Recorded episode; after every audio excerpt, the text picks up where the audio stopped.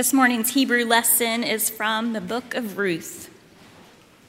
During the days when the judges ruled, there was a famine in the land. A man with his wife and two sons went from Bethlehem of Judah to dwell in the territory of Moab. The name of that man was Elimelech. The name of his wife was Naomi, and the names of their two sons were Mahlon and Chilion. They were Ephrathites from Bethlehem in Judah. They entered the territory of Moab and settled there. But Elimelech, Naomi's husband, died. Then only she was left, along with her two sons. They took wives for themselves, Moabite women. The name of the first was Orpah, and the name of the second was Ruth. And they lived there for about 10 years. But both of the sons, Mahlon and Chilion, also died. Only the woman was left without her two children and without her husband. Then she arose along with her daughters in law to return from the field of Moab, because while in the territory of Moab, she had heard that the Lord had paid attention to the people by providing food for them. She left the place where she had been, and her two daughters in law went with her. They went along the road to return to the land of Judah. Naomi said to her daughters in law, Go, turn back, each of you, to the household of your mother. May the Lord deal faithfully with you, just as you have done with the dead and with me. May the Lord provide for you so that you may find security, each woman in the household of her husband. Then she kissed them, and they lifted up their voices and wept. But they replied to her, No, we insist to return with you to your people. Naomi replied, Turn back, my daughters. Why would you go with me? Will there again be sons in my womb that they would be husbands for you? Turn back, my daughters.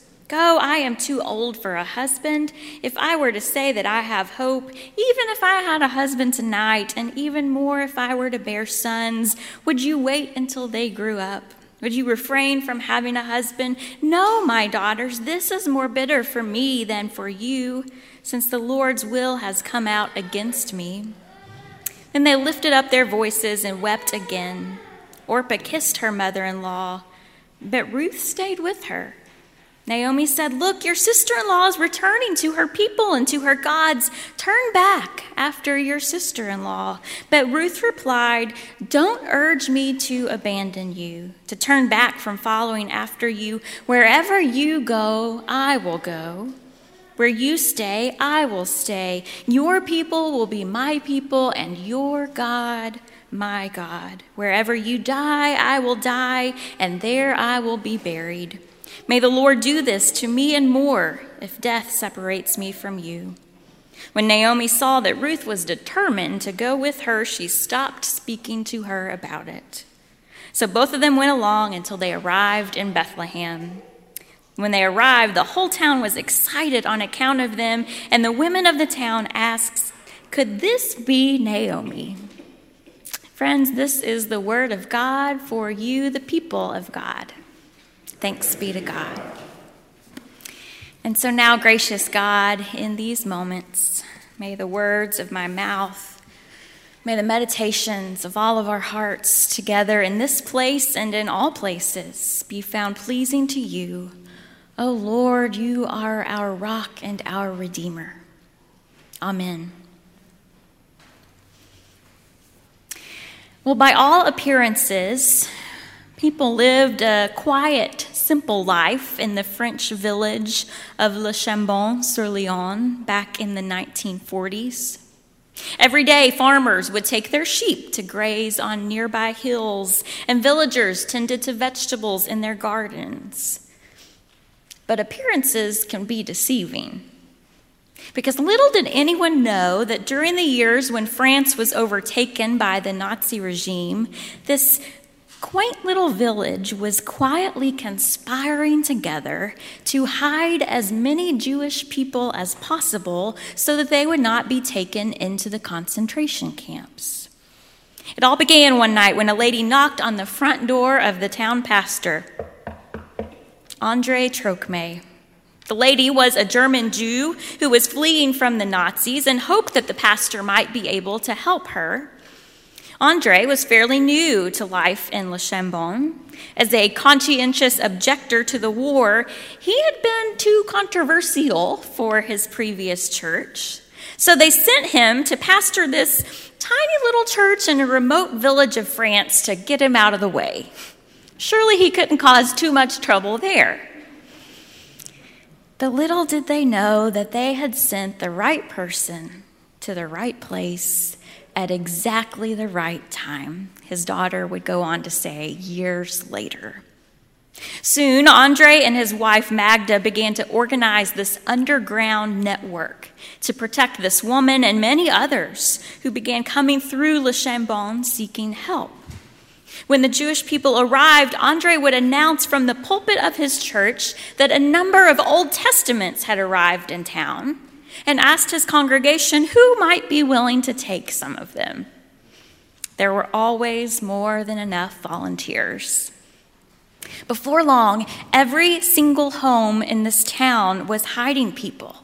And they did this not just for days, but for years. They sheltered people, provided them with documentation, fed them, educated their children, and even arranged for hundreds of them to escape safely to Switzerland or Spain. Whenever the Nazi authorities would come through the town, absolutely no one would talk. Two survivors say they still remember the feeling of breathless stillness as they hid upstairs while the French police questioned the homeowners downstairs in the kitchen.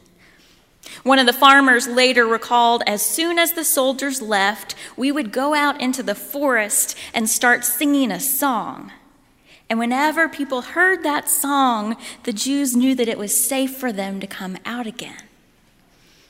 The hospitality of the villagers went to incredible lengths. One person says the village was mostly Christian, and yet they went out of their way to help the Jews practice their faith too. Rudy Appel, who was a young refugee at the time, still remembers a Hanukkah party in his classroom in December 1943, in which all the Jewish children in his class lit Hanukkah candles and sang their traditional songs as the school director, coached by Rudy himself, accompanied them on the piano.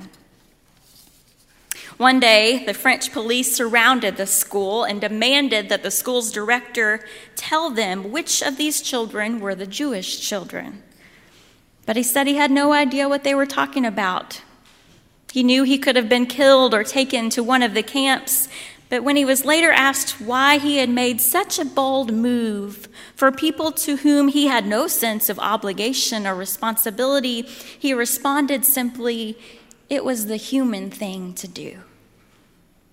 Likewise, two French police buses arrived at the village weeks later. The police captain went straight to the church to Pastor Andre and demanded to have a list of the Jews being sheltered in town. But Andre said, I do not know what a Jew is. I know only human beings. Pastor Andre and this village of Le Chambon ultimately rescued 5,000 Jewish people, as many as their entire population. It was the largest scale, most long lasting, and most successful haven of refuge anywhere in Nazi occupied Europe. And it has since become known as a conspiracy of goodness that the world will never forget. Now, I don't know about you all, but I had never heard this incredible story before. I got lost in all the articles and reviews I started reading. But I actually discovered it because I'm a Bible nerd, and I was reading this incredible commentary on the book of Ruth. When one of the authors, Tamara Cohn Eskenazi, shares this story because she says that the story of Ruth reminds her of another conspiracy of goodness at a different time and different place. Now, the Hebrew word for goodness that we see woven throughout the book of Ruth is called hesed. It's defined as good deeds performed for one toward whom you have no sense of responsibility or obligation. And just like what happened in Le Chambon, the story of Ruth shows us that Hesed, this goodness and loving kindness can be contagious. Eskenazi says in Ruth, Hesed has almost a domino effect, helping to move the story from a place of death and despair to life and hope. Now, the book of Ruth is one of my favorites. It's actually one of only two books in the Bible named after women, the other being Esther. Good job. But there's one more interesting thing to note about the story of Ruth before we dive in today. Up until this point in the Bible, God has played an active lead role in the story. But when we get to the book of Ruth, God seems strangely absent. There will be no burning bushes or parted seas or walls come tumbling down in this story. In fact, God will not speak a single word in the book of Ruth. Instead, this is a story about ordinary people in a simple agrarian town, a story about people who struggle to know how to be family to one another, a story about people who work hard in the fields each day to have food to eat. I mean, there's nothing supernatural about any of that, right? And yet, if we look closely within this relatively ordinary story, I believe we can see God's goodness expressed in extravagant ways regardless of whether God's name is ever mentioned or not. So, with those eyes, let's jump in. Ruth begins, as we heard, with a bit of family history. We learn that there was a famine in Bethlehem, so Elimelech and Naomi leave their home and journey to Moab to find food. They have two sons who marry Moabite women named Orpah and Ruth. But after some time, Elimelech dies, and a little later, his two sons die too. So Naomi, Orpah, and Ruth are all left mourning. But especially in a society in which fathers and husbands and sons provided a significant amount of security, all three of these women are left in a very vulnerable situation. So the story begins as a story of barrenness. The land is barren, there's no food. Their wombs are barren. There's no one to carry on their family line, and their family has become barren too. I mean, it's really no wonder that Naomi feels as if God has turned against her. So when she hears that the famine is over in Bethlehem, it's a natural choice for her to want to go back home. But she tells Ruth and Orpah to go back to their families in Moab, where they can be better cared for. And so, in this tearful scene of saying goodbye, Orpah kisses her mother in law and leaves, but we are told that Ruth won't budge. She says, Where you go, I will go, and where you stay, I will stay, and your people will be my people, and your God will be my God. I mean, it's an incredible moment, right? One scholar compares Ruth to Abraham when he responds to God's call in Genesis 12, leaving his family and his country behind to go to the land that God will show him. And you can also see similarities between Ruth and Rebecca when she announces that she will leave her family as well in Genesis 24. Abraham, Ruth, and Rebecca are all of these biblical figures who show us that they are brave enough to leave behind familiarity and to venture into places with God even when they are completely unknown. But we also need to remember that Abraham has promised this significant blessing, not only for him, but for his entire family. Rebecca has promised a husband, and Ruth isn't promised anything not blessing, not security, not greatness, and she knows all too well that there will be no protecting husband waiting for her on the other side. Because we can't forget that Ruth is a Moabite woman, pledging to leave her home and to go to Bethlehem, where she will be a complete outsider. This is particularly challenging if you read words like Deuteronomy 23, which introduced the Israelites to exclude Moabites permanently from their community. Verse 3 says, No Moabite or any of their descendants may enter the assembly of the Lord, not even in the tenth generation. Do not even seek a treaty of friendship with them as long as you live. Knowing that these were the rules that this community is instructed to live by, some people wonder if Naomi is actually embarrassed or even ashamed to bring Ruth back with her to Bethlehem. I mean, what will people say about that? Maybe that's why she is so insistent that Ruth stay back, go back to Moab. She tells her to go back three different times.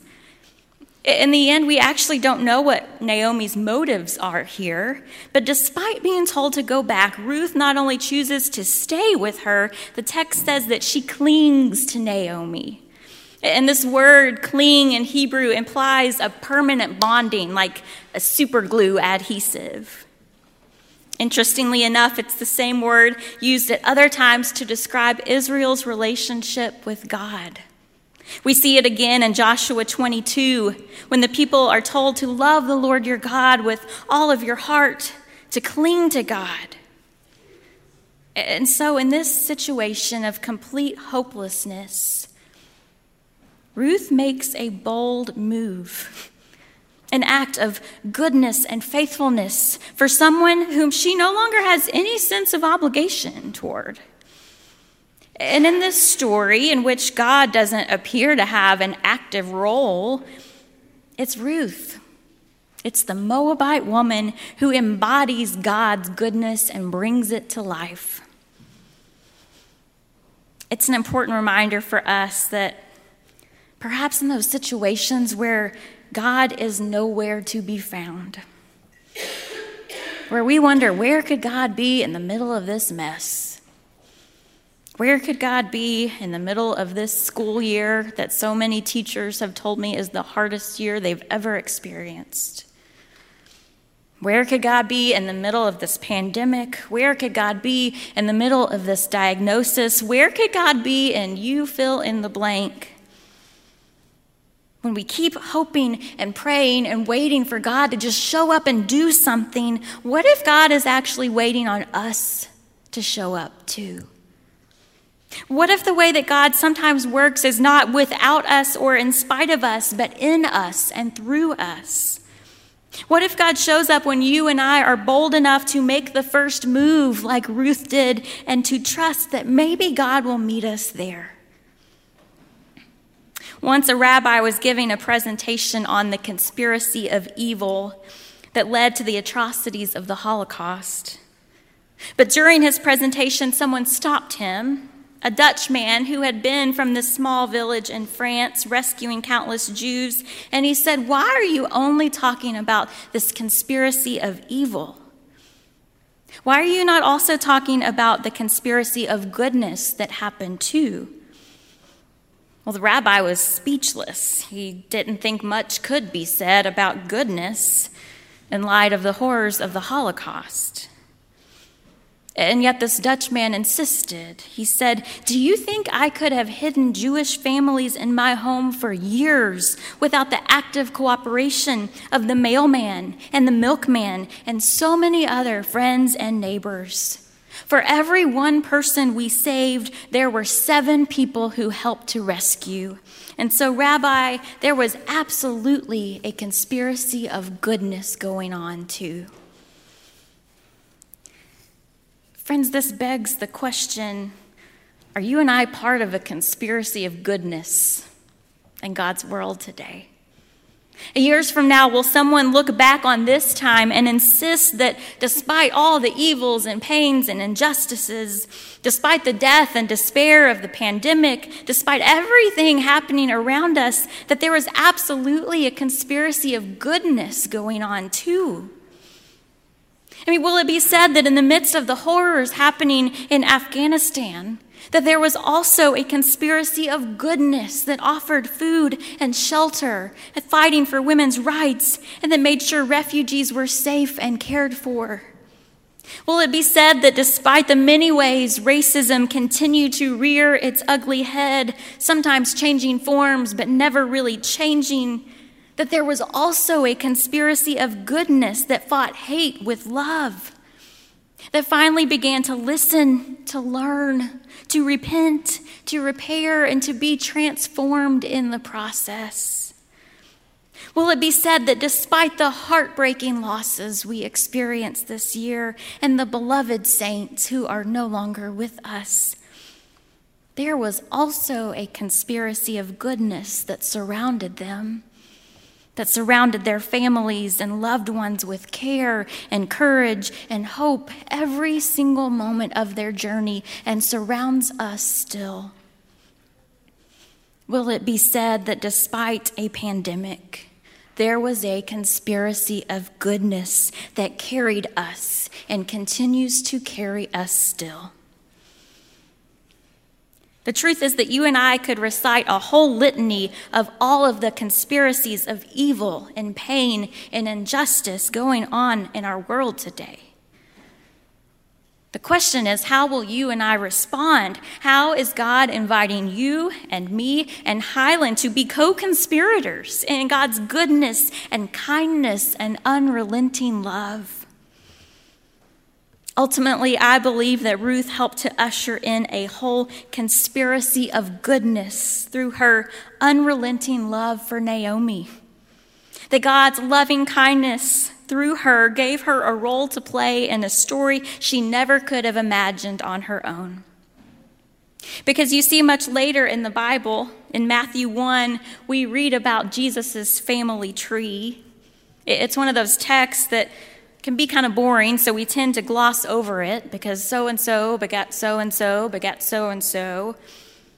But, but if you're paying attention and you read down to verse 5, you will notice something. You will notice a woman's name in a list of almost all men. And not only that, but you will notice a Moabite woman's name in a list of almost all Jewish men.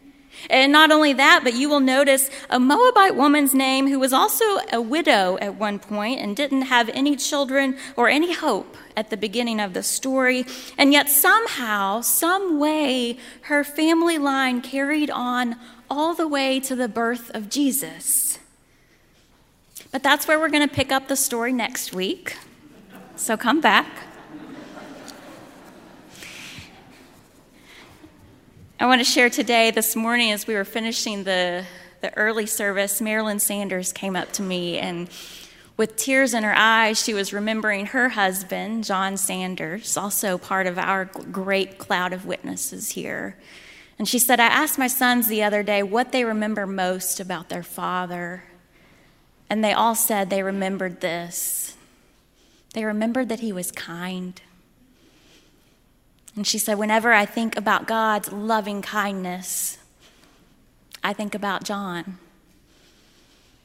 What I told her is, Marilyn, I think that kindness has spread through your entire family because that same loving kindness I see in you. It only takes a spark to get a fire going, the song goes. And so may we be people who conspire together to light sparks of God's goodness and unrelenting love. After all, who knows what fires we might start next, Highland? Amen.